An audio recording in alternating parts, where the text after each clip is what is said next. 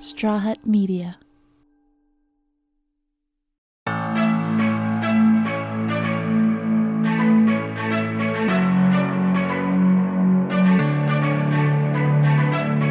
We talk a lot about the power of representation in the media on this show. But what exactly do we mean when we say it, and why does it matter so much? Everything you watch, read, and listen to tells a story.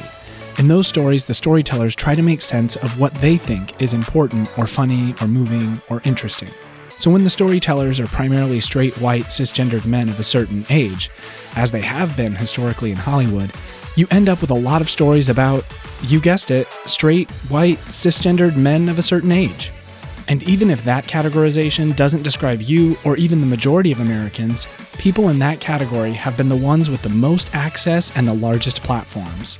As people who don't fit into what would appear to be the American mainstream, a lot of us go through our formative years and beyond with a lot of unanswered questions. We might ask, if there isn't a place for me in movies, TV, and books, is there a place for me anywhere?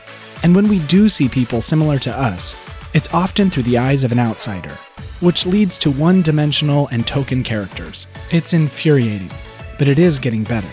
As a performer outside the narrow confines of what Hollywood has historically deemed star material, it isn't often that you get an opportunity to portray a character that encompasses a lot of your own personal qualities. When my guest today auditioned for the part of Alice on the series Good Trouble, she got that opportunity. Today we talk to the hilarious Sherry Cola about her career as a stand-up comedian and an actor, the movement of representation of Asian faces in TV and movies, and she'll teach us a very important and useful phrase in Shanghainese. I'm Levi Chambers, and this is Pride.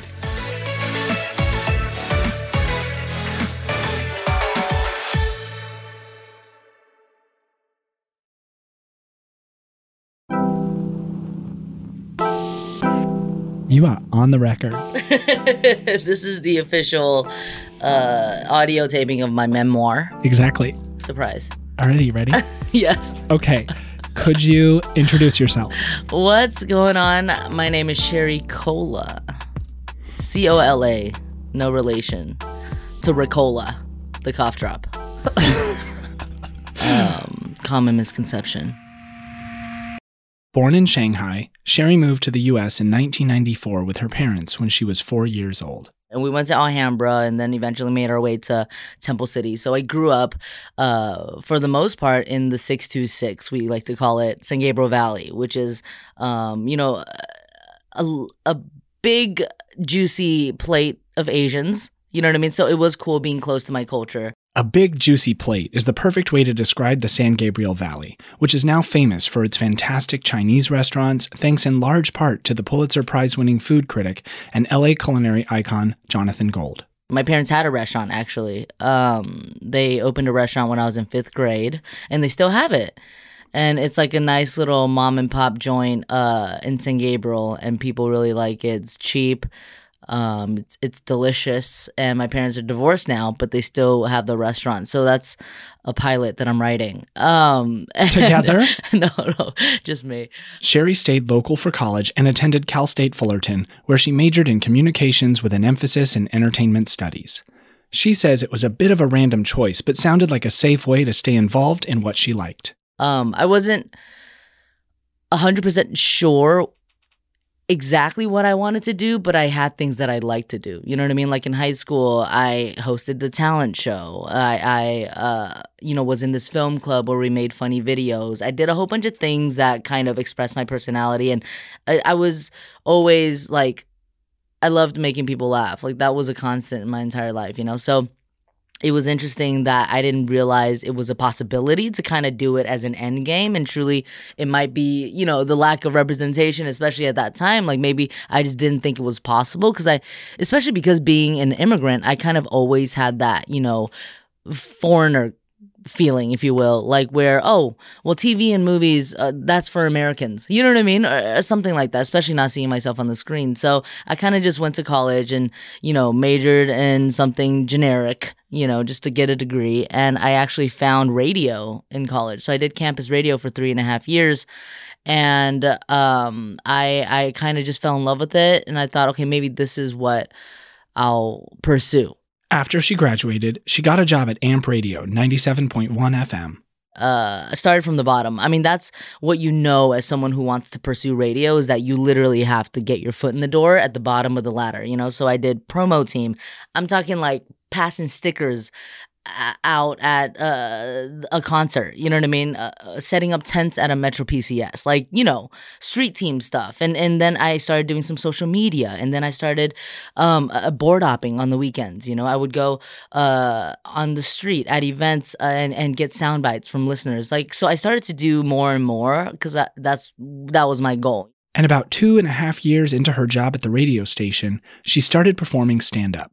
It was like a show in Fullerton, like one of the dudes from K-Rock, which was our sister station, started, or he just like put on a comedy show, you know, and my boss kind of convinced me to do it. I'm like, I've literally been dying to do this for real. Let me just do it. Fell in love with it. At the same time, simultaneously that week, I had a character called Lil Tasty that completely went viral. And that was just kind of on a whim. With the homies and all that stuff. So it was this week of like, oh, let me just fully commit to comedy. You know, let me just dive in completely. Just watch. I'm going to be on the billboard one day. You feel me? Lil Tasty. I'm on that billboard. I'm still bored when I listen to these rappers. A couple of months after she had really started going for it, Carson Daly, who was the morning host of AMP, heard about Sherry's success. Like, he was like, wait, this girl does stand-up and she does this character that went viral. Why aren't we utilizing her? So then I met with him, and then basically I ended up like doing a segment, like a comedic segment on their morning show. Like, it was kind of sporadic, you know, it wasn't too consistent, but, you know, they had me on whenever they could just to talk about what happened this week in a funny way, you know what I mean? So then eventually I got my own show on Sunday nights. Her show was called The Bay Show, and on it she interviewed musicians like Khalid, Fifth Harmony, and Noah Cyrus. It was really cool. It was really, really cool, like truly. And that was actually around the same time I started acting. Sherry got her first opportunity playing Natalie on Jill Soloway's 2016 Amazon show, I Love Dick. Jill Soloway is also an amazing non-binary creative responsible for the show Transparent and the 2013 film Afternoon Delight. Jill, if you're listening, you're amazing. So it was really cool being on a set like that, you know, which was so diverse and inclusive, et cetera, in every umbrella, you know what I mean? And then I went on to just doing more and more. While pursuing acting, she continued to hone her stand-up chops.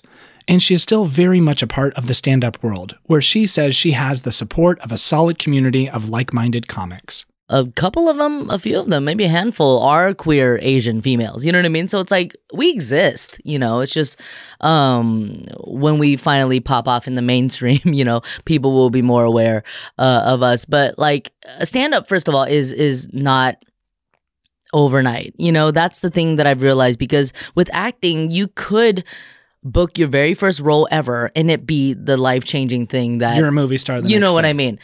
But stand-up comedy, that is a hustle. Like, it matters how many hours you've put into it, truly. Like, the honing that craft, you know? I mean, you're literally creating these words yourself and then performing it alone. You know what I mean? It's very... There's a lot of workshopping, you know? There's a lot of improving, you know? So it's definitely a grind. And I've only been doing it for 3.5 years, you know, since that beginning of that journey that I've... that I told you about from radio, you know? So... I haven't even been doing it for that long, but I feel like, you know, I do have this unique voice and like a perspective that's, you know, refreshing, if you will. So like with me, like I talk about a whole bunch of stuff. Since starting her stand-up career, she's performed with more and more high-quality comedians. She opened for Arsenio Hall in Florida and recently Chris Kattan in Vegas. She even opened for Ronnie Chang's Netflix taping. But before all that, before she really got her career moving, she almost lost her momentum. After doing I Love Dick and the MTV show Safe Word, everything kind of slowed down. Like, I did not book anything for like a solid like year until I did Claws on TNT. And after Claws, it was Good Trouble. So maybe I did like a co-star here and there and like little things. But because I had that much downtime, because it was kind of for me, even though I'd only been in the damn game for like minutes, you know what I mean? It felt like this plateau of like, you know, just kind of like, oh, I'm not really getting any work. So I started creating things myself, You know what I mean? That's what you need to do. I started writing. I started developing this sketch show that I'm still trying to do. It's still up my sleeve. I did the Sundance New Voices Lab with the Lil Tasty project with my homegirl Veronica Rodriguez, who I met at Funny or Die. Brilliant. My point is, like, I started to, you know, of course, I kept doing stand-up. I just, like, had to take matters into my own hands, you know, once you have that much downtime. Because, yeah, it's such an unpredictable career, you know, like even, you know, with Good Trouble, like, you know, we just wrapped season 2. We still haven't heard about season 3. You know what I mean? Even though people love the show, it's likely with TV shows, you never freaking know. You know what I mean? You could, this is extremely hypothetical, but in general, TV shows that you can get canceled tomorrow and you don't have income anymore. You know what I mean? It's like literally, it's so up in the air that you just kind of have to take matters into your own hands and create your own things. And like in between, I don't know. I just kept busy. And staying busy paid off. I remember like a month before I booked Good Trouble, there was something I didn't book and I was devastated, you know? But I'm like, wow, okay, this was just written in the stars, clearly, because if I booked that other thing, I wouldn't have been able to do Good Trouble. And it's like, whoa, what? You know, so you really have to trust your path, you know? And Sherry says that path led her to playing Alice on Good Trouble, a spin-off of the popular show, The Fosters. Sherry's character, Alice, is the manager of the apartment complex where the two main characters live. It's so interesting because after playing Alice, I'm like, wow, like, this really set the bar of, like, important work. You know what I mean? Like, truly, especially with the community of Asian entertainers, like, truly fighting for a place in Hollywood right now, I can't give up. I truly cannot give up. You know, it's not an option at this point. Like, I've come too far for me to ever not do what I'm doing right now. So I think just kind of that reminder, you know, of also like my mom and I sometimes talk about how insane this all is. Like, once again, my mom just wanted to support me and take care of me. Like, she was fine with me having a comfortable life, you know? We never in a million years thought I would be on a billboard. You know what I mean? Like, it's nuts, you know? And that's really, really cool, you know? So we've already exceeded our expectations of coming to America. You know what I mean? It's like, it's really cool. So they're like, Sherry's on a billboard. We're done. That's what I'm saying. Close the restaurant. We can move back to Shanghai at this point. You know what I mean? Like, I've peaked. But that is really cool, being on a billboard. I FaceTime my mom. Playing Alice and having her face on a billboard actually kicked off her coming out journey. I mean, coming out story is such a strong word, or, you know, strong 3 words, because I don't know, it wasn't that much of a, you know, kind of like a big a moment. When we come back, Sherry's complicated relationship with the whole concept of coming out.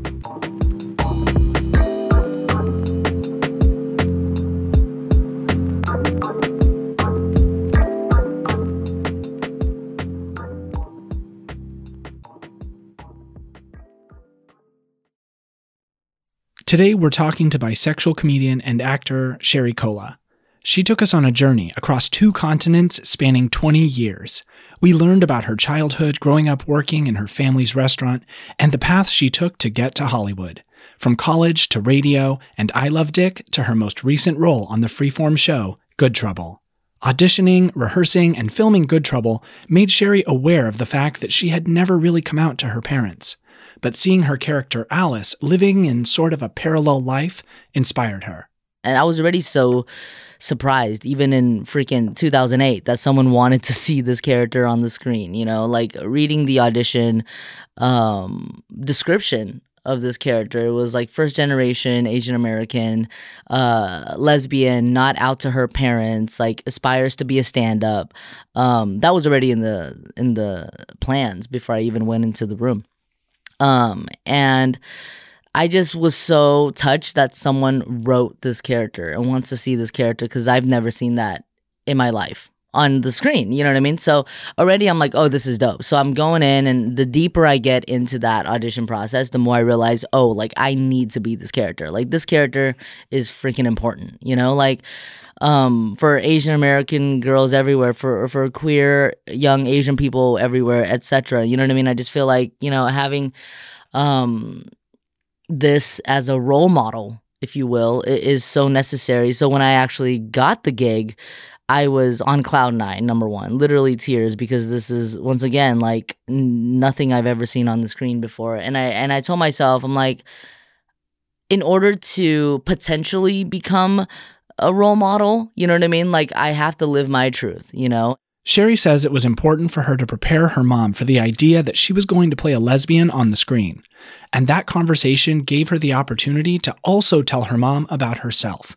Even though she wasn't concealing her sexuality in her social life, she says that they just didn't talk about it at home. And the thing about, like, being bisexual, like, I've literally been bisexual forever. You know what I mean? Like, I've just been living my life. My friends know, and whoever knows, knows. You know what I mean? Like, I even talk about it in my stand-up sometimes. So if you happen to catch it, you catch it. Okay, I don't think I'm a baby person. But I realized that babies and I actually do have a lot in common, okay? Most nights out of the week, I find myself struggling to walk, puke all over my clothes. You know, and after a couple shots of Fireball, I found myself sucking on a titty. I'm not gonna lie. But in the age of social media, and as a person with a public persona, Sherry says she wasn't sure how big of a deal she should make of it.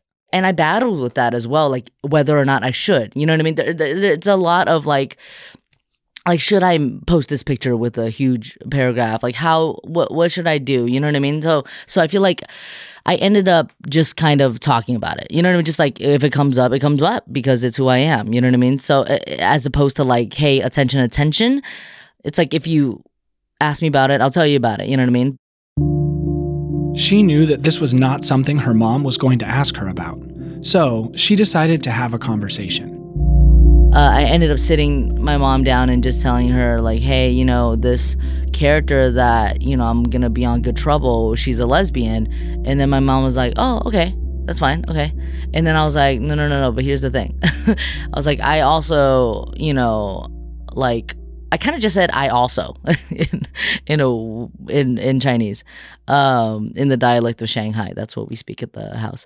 And she was like, huh. Like she was genuinely processing it, which I found surprising. It's just interesting. Like, I was surprised that she was surprised, but that's the thing. It's like, you know, we're immigrants. This is not something that is typical publicly, if you will, in you know, Chinese culture, or you know, they're still catching up, you know what I mean, to our how open we are now with it, you know what I mean? They're still catching up to the new way of looking at LGBTQ communities. Sherry says that being queer in the Chinese community is hard to describe because, like it was at her house, being LGBTQ+ is just something that isn't talked about. Almost in a way doesn't exist. It's not an option. It's weird, you know, like my mom was surprised, even though, like, not to put, you know, physical attributes or like, you know, mannerisms as the defining point of someone being, you know, queer or not. But like, for me, I was just surprised that she was surprised. You know what I mean? Like that I that came out of my mouth. But like, that's the thing. It's not an option in their heads, you know, in that traditional mindset. You know, my mom, as much as she's supportive and she's on board, you know, with the character I play, etc. She's so proud. Unbelievable. My mom is like, I truly do not deserve her. Like, I love her so much. The support is real. You know what I mean? But that's separate from like she truly didn't grow up with these, you know, ideas. You know what I mean? Like, maybe, but it's like, oh, you kind of probably don't talk about, I don't know. But and I can't speak for every single person, you know, I can't speak for every single person in an Asian household. I can't speak for every Chinese person. But, you know, it's like there is some progress. Like, obviously Taiwan just like in last year, I think legalized same-sex marriage, which is amazing. I mean, and, you know, of course I sent the link to my mom, and just like, you know, it's all about educating and like truly just opening minds, I think. But even when she dated guys in her teens and 20s, she says she didn't really talk about that with her mom either. Not that you shouldn't, but like, just something about like, I remember, I don't know, it's this weird thing, and I'm really unpacking it right now because this is my Friday therapy sesh. But like, there's something about, just in general, as a teenager, you don't want your parents in your business, you know, all that stuff. So I had my first boyfriend when I was like 17, and I really liked him. Like, he and I really, really liked each other. And I was so like, I don't know what I was going through back then, but I didn't want to dance. So, like, the whole thing was Sherry doesn't want to go to prom. Like, everyone freaking knew it. So he didn't ask me. So we ended up hanging out that night instead, whatever. But we didn't go to prom. So my mom, because she, like, knew some of the other parents, that night she was like, oh, wasn't there, like, a prom tonight? Like, how come you didn't go? And then I just kind of, like, lied and was like, oh, I don't know. I didn't feel like it. Instead of saying, oh, I actually technically had a date. You know, I have a boyfriend. Like, I don't know. It just, you don't say it, but why? It's weird. You know what I mean? Like, you just don't want them to think of you in a different way. I don't know. Truly, I don't. So then that carries on, you know, and everyone else that I've dated since, like, whether it just didn't get serious enough for an introduction, or like they have been in the same room, but I just don't say, like, hey, this is also, I'm dating this guy, you know, whatever, etc. But I... You know, it wasn't until later on that I started realizing, oh, I really am attracted to women as well. You know what I mean? Because I had these moments, like in high school, where like, oh, I would have a sleepover, and like, you know, girls can be very friendly and like, you know, put their head on your shoulder or whatever. And I remember like those moments like made me so nervous, you know, and I didn't really think too deeply in the moment. Of course, I had that quick thought, you know, but I'm like, okay, whatever. Like I'm, you know, just. I don't know, but the whole thing is like when I realized that that I was attracted to women and men, like I just kind of just I was still just living my damn life pretty much. But the point is, the conversations were never had with my mom. Like she genuinely thought I was like a robot, like. And also, like, she just sees me as her little dumpling, you know what I mean? Her little red bean bun, you know what I mean? Like, she doesn't see me as this creature that, like, dates. It's so weird. Like, she even asked me one time, she was like, so when you see like a guy, like, do you feel anything? Like, just in general, you know what I mean? Like, because I've never, you know. So then anyway, so when I finally had this conversation, it was like 45 minutes of really me crying, because it was so built up, because this is so much pressure on me for so many years, you know, of like finally being real, you know what I mean? And like and, you know, there was a lot of back and forth, some stuff that, you know, but she's grasping it, you know what I mean? She's still kind of absorbing this information. I don't expect her to say everything right, you know what I mean? Because she's learning, you know? But the point is, yeah, it's like, you know, dating wasn't really talked about growing up, let alone sexuality, you know what I mean? So it was a big thing for me to just let my mom know. Telling her mom was important, but beyond that, Sherry says she struggles with what amount of public sharing, if any, belongs in her coming out story. And I still battle with if that's necessary.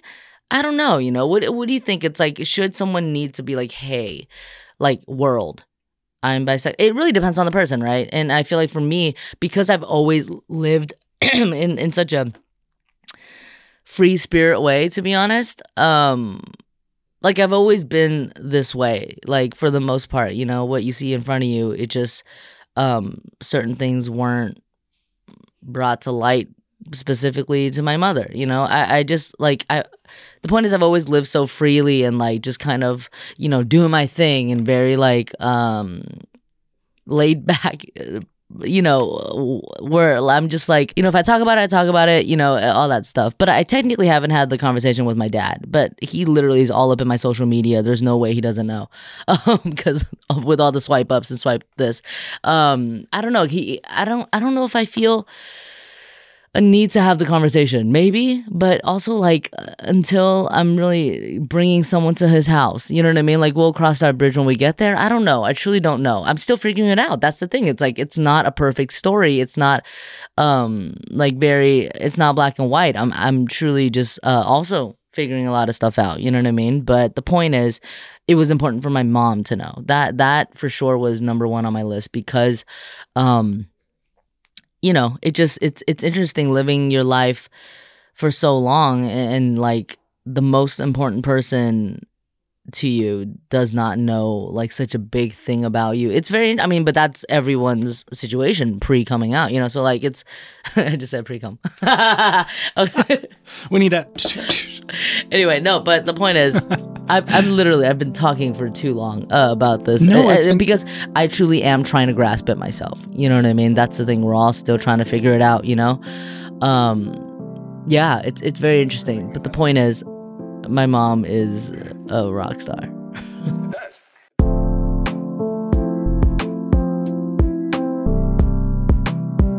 Sherry says that despite having moved here from China as adults, her parents are both pretty open-minded. So my dad actually, my parents aren't, it's weird. It's not that they're traditional at all. You know, they're really not. Like, it was not like traditional when you think of like really traditional. I don't know. My dad also did radio when he came to America, of course, in the Chinese radio station. And like, he actually always wanted to be famous as well. And like, an actor and the host, etc. Like, he always talks about this opportunity back in China where he was like snubbed, and like he was in this contest where this competition where he was like the runner-up of like something fame related, but like he came to America with the goal of like really embracing being American and you know, the American dream. And he, you know, he's listening to Bruno Mars and like, you know, going like watching the Lakers, you know what I mean? Like,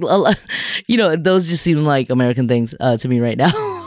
Those are American things. I don't know why Bruno Mars. I don't know about like, Bruno. That's one of his current obsessions. Okay. Not so much in 1994. But the point is, his English is better than my mom's for that reason, because he was like, he wanted to be American. You know, my mom just kind of wanted to work hard, provide for me. You know what I mean? But my dad was kind of, you know, he was wandering. You know what I mean? He was out there. And so he's definitely not traditional at all. You know, it's not that they're traditional. It's just, you know, something they didn't know about me. I think that's what it is at the end of the day. You know, it's like if I just like told my parents that I secretly want to be a magician or something. You know, that's something that I've been hiding. It's almost in that sense where it's just a layer of me they didn't know.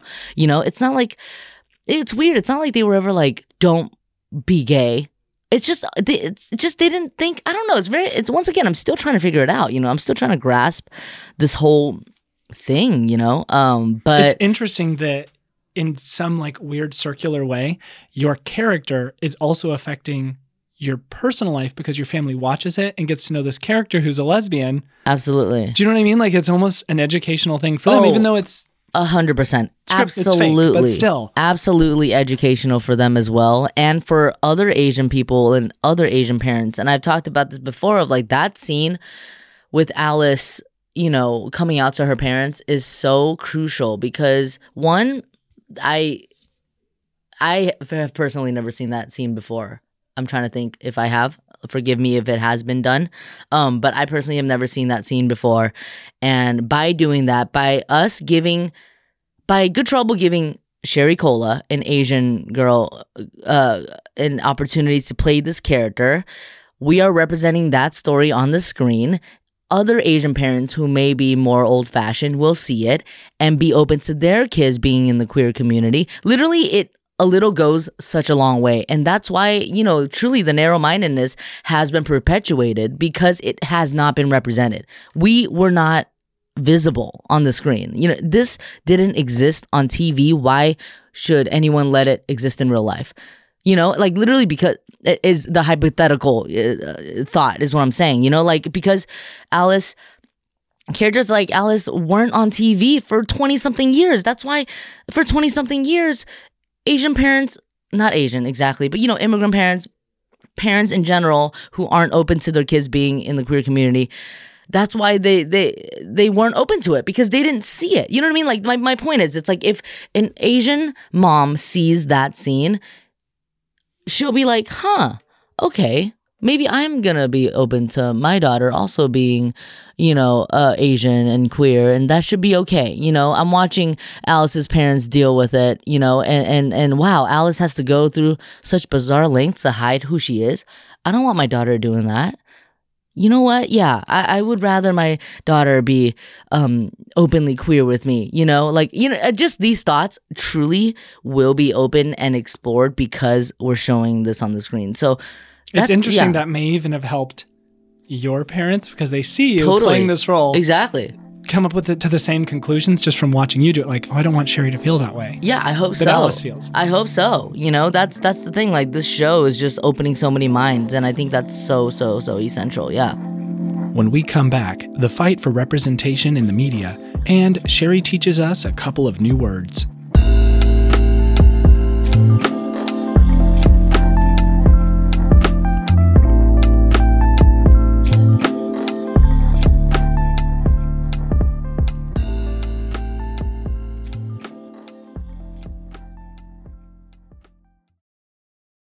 Before the break, comedian Sherry Cola talked about how her character's storyline on Good Trouble inspired her to live authentically. Coming out to her mom had another benefit. She now could be free and open in her stand-up without worrying about sharing too much. Definitely before I told my mom I was bisexual, there was that, you know, just this pressure of, like, should I talk about being attracted to girls in my stand-up? What if a video accidentally gets on the internet and then my mom somehow stumbles upon it? There was a lot of, like, you know, chains, emotional chains, if you will. You know what I mean? So after the fact, I kind of been looser about it. And in terms of my dad, I didn't tell him that I'm bisexual, but I did tell him that I'm playing a lesbian character. That kind of came up as well because I have half-sisters. And not that, like, I have to prepare them for it, but I just kind of wanted them to know because they were excited to watch the show. And then, I just wanted to. It's messed up that we even have to preface and, like, prepare them for such things. It's and hopefully we get to a point where it'll be so, like, everyone will be fine with it, where I don't need to be like, hey, just so you know, Alice is a lesbian. You know what I mean? Like, it's so interesting, but just for the sake of, you know, a 10-year-old and a 13-year-old who, like, you know, quote unquote, like, I was gonna say quote unquote look up to me. Not that being lesbian isn't looked up to worth. You know what I mean? Like, it's like so many. First of all, like, side note, so many Asian girls look up to me right now because of the representation of Alice on the screen. You know, like, people DM me all the time about how they've never seen a character like this. They truly feel seen. You know, we're talking about Asian girls, we're talking about Asian queer girls, we're just talking about Asians with traditional parents, etc. You know what I mean? When it comes to representation in the media, it's also important to remind people that there is no limit to the number of new faces that can find a place in the spotlight. Yeah, exactly. And hopefully that platform gets bigger and bigger. You know, I know within the community, we're very aware of each other. You know, I have a big sisterhood of Asian women actresses that, you know, as well as Asian women comedians, where we are supporting each other. I feel like at this point, because we're seeing more and more opportunity, I always preach that, you know, we can truly put competition behind us, you know, and, like, empower each other. I feel like, you know, a few years back, like, there were so few spots, you know what I mean, where it was easy to feel like, oh, I need to push you out the seat, you know. But I feel like really at this point, like, we're all in it together, you know what I mean? We have to be. We literally have to join forces for Hollywood to take it seriously, you know. So anyway, I'm you know, I can go on for days about this stuff, but yeah, I didn't really feel I did feel like I wanted to portray this character as truthfully as possible, you know, as real as possible. The 2018 movie Crazy Rich Asians was a big deal for Asian representation in the media. One of the stars in that movie was actress and rapper Awkwafina, who stars in the new film The Farewell, which also tells the story of a Chinese family. Awkwafina is so dope. I love her so much. She is an inspiration to us all. We've seen a bit of progress in the last couple of years, but for me, especially looking at it with Asian eyes, like, I still don't think it's enough, and we are not even close to being on an equal playing field yet. Like, there's so much more work to be done. Like, truly, just the gap between Fresh Off the Boat and Margaret Cho's show. She had a sitcom as well on I believe it was ABC as well. I think it went for one season.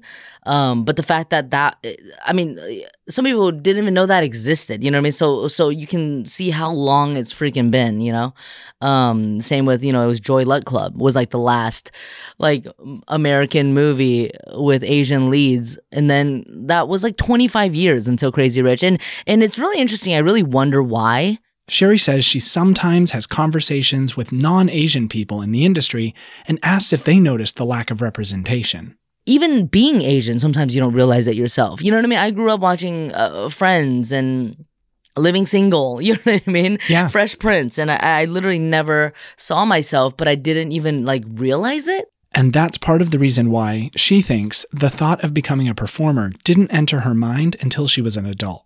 Because I didn't exist in that world.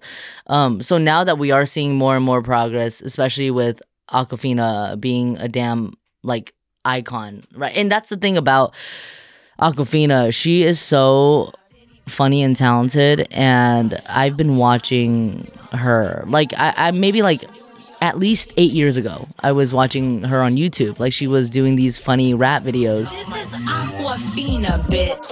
Sherry says it was a breath of fresh air to watch an Asian girl define herself, rather than having someone else present the idea of her through non-Asian eyes. But this progress has been in the works for a long time. It's been cultivated by a lot of talented people. Like, it is not overnight, you know what I mean? Like, a lot of these Asian faces have been working and hustling for so long. I mean, Randall Park, I was watching him, like, on Wild and Out. He was on the original MTV Wild and Out. Like, that was how many years ago? Ali Wong, I saw her for the first time on Chelsea Lately, the Roundtable. That was how many years ago? You know what I mean? These people have existed, truly. It's just now they're finally getting the attention they deserve. There does seem to be some new and hard-won momentum building for Asian representation. But before all this, there were the pioneers of the 90s and early aughts like Lucy Liu. Yeah, with Charlie's Angels, that was huge. Now that I think about it, that was like kind of really a big deal. And yeah, she's definitely up there as one of the pioneers, 1,000%, you know what I mean? And John Cho as well, you know what I mean? Like, people who were leads of movies. Yeah, for sure. BD Wong. I mean, yeah, Ming-Na Wen, you know, who played Mulan, and she was also in Joy Luck Club, and it just, there were sprinkles of a few. But now it's like, I mean, there's still so much work to be done, you know. Like, now we are seeing more and more progress, and I'm excited because I know it's not a phase. You know what I mean? I know it's not just like an Asian trend that's happening right now. I feel like literally we've latched on. We've given the world a taste, and clearly from things like Crazy Rich Asians, The Farewell, like, these are quality things that we've pushed out. So I think we've proved that, you know, that we can be taken seriously in telling these stories and, you know, like highlighting our culture at the same time, being relatable as human beings, you know, because Crazy Rich Asians, Asian aside, it was an incredible rom-com. You know what I mean? The Farewell, like it is such a universal story of your grandmother, you know, and this family, like the family dynamics, you know, so it's like all of these things are relatable. Like, Asians can tell these stories too, you know? So, yeah, we're doing a lot. And I really, hats off to Awkwafina for really killing it, seriously, and like kind of showing the world, that we're out here. And there's so many of us out here along with her, you know what I mean? So I'm excited for, what the future brings. The future is bright for Sherry Cola. You can watch her play Alice on Season 1 and 2 of Good Trouble. Plus, you can catch her in a couple of upcoming feature films. I hope that the world will see this soon. I recently did a movie with Nina Dobrev and a bunch of other amazing women called Sick Girl. And I think they might be doing the festival route, but I'm so excited for the world to see that, because it's this comedy about four friends who, you know, like, their friendship is tested and kind of the lengths you go to keep, you know, your girls, you know what I mean, by your side. And it's hilarious. And I also did this other movie called Endings Beginnings, directed by Drake Doremus, opposite Shailene Woodley, and I play one of her friends. I'm not like in it that much, but it's pretty dope that I was in it. I think that should be hitting theaters soon. That's what I hear. Also, there's this show called The Funny Dance Show on E! That I was a part of, where comedians dance battle. So that was dope. I think that should be on the horizon as well. Hopefully we hear news about Good Trouble. Good news about Good Trouble. Exactly. Good news. In the days between our interview and today, Good Trouble was renewed for a third season. Meanwhile, Sherry says she's working on her stand-up, writing, and keeping Lil Tasty alive. You know, a lot of stuff up my sleeve, so hopefully they come to light very soon.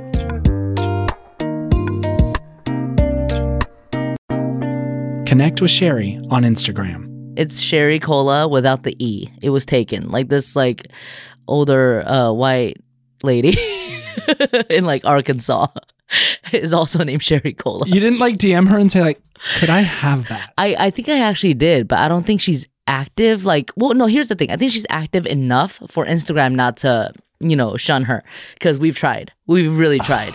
But it's fine. Sherry Cola without the E on Instagram. And you're just supposed to teach me a little bit of Mandarin here. Oh, so yeah. Something fun. We gotta, okay, so you boobs. Had something. Boobs. I like that. Okay, let's do it. This one's easy. Okay. I'll start. Nana. Nana. So, oh, actually, I just realized that's Shanghainese. Okay. I forgot. I get it mixed up sometimes. So I was born in Shanghai, so I speak the dialect of Shanghai. But I learned Mandarin because my parents own a restaurant, and I was just like talking with the customers and stuff like that. So I'm actually going to teach you Shanghainese. That's even more niche. Ooh. But yeah, so Nana is boobs. Nana is boobs. Nana. You could add it to your resume. Nana is boobs. Is that like, it would be like phonetically like N-A-N-A? I think so. Okay, Nana. Which is close to like Nene, which is grandma. Because, you know, there's a lot of accent marks in Chinese nene, languages. Nana. Yeah. So if you want to say nene or nana, use you say in between, kind of like saying it's grandma's boobs. So you can say nene or nana. Nene or nana. Lo kue. Lo kue. Grandma's boobies are really cute. Nene or nana. Lo kue. Nice. Yeah. And that's how you say grandma's boobies are really cute. Yes. That could be the title of this episode too. That's the payoff.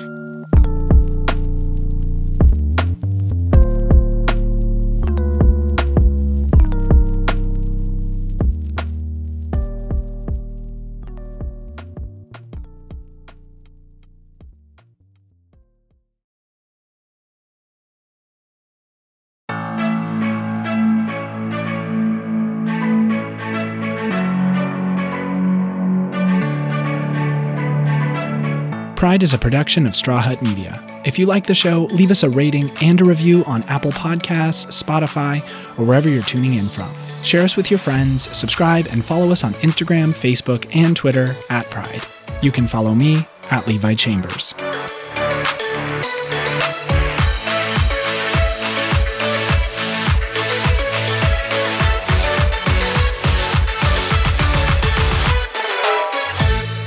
Babies over billboards. That's the title of my Netflix special.